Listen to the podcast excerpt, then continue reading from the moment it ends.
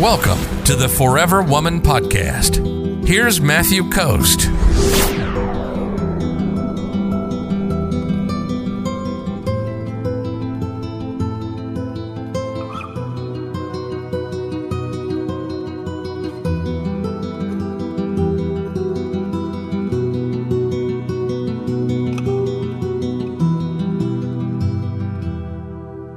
Tallulah says, What if you're in an exclusive relationship with a man and he only says he loves you when you are face to face?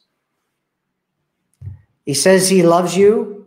I mean, it, you know, it's it's really it's it's really fascinating because I, I know like women that women are kind of there. There's this term for women, and it's meaning maker, right? Like, and, and I know we're all meaning makers, but uh, women tend to like, and you'll see it in our, our community a lot where women are like, this guy does this. Like, what does it mean? Right. And, and they want to like turn everything into meanings that it's not.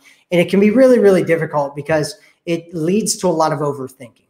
And in this situation, Tallulah, it sounds like you're overthinking things, right? He tells you that he loves you, but he only does it to you in person.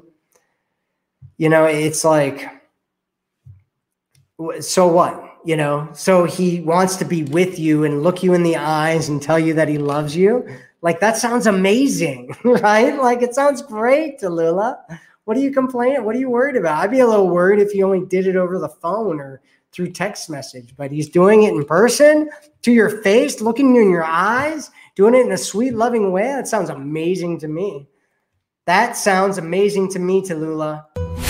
If you're ready to attract a man who loves you, sees you, and cherishes you, visit theforeverwomanformula.com right now.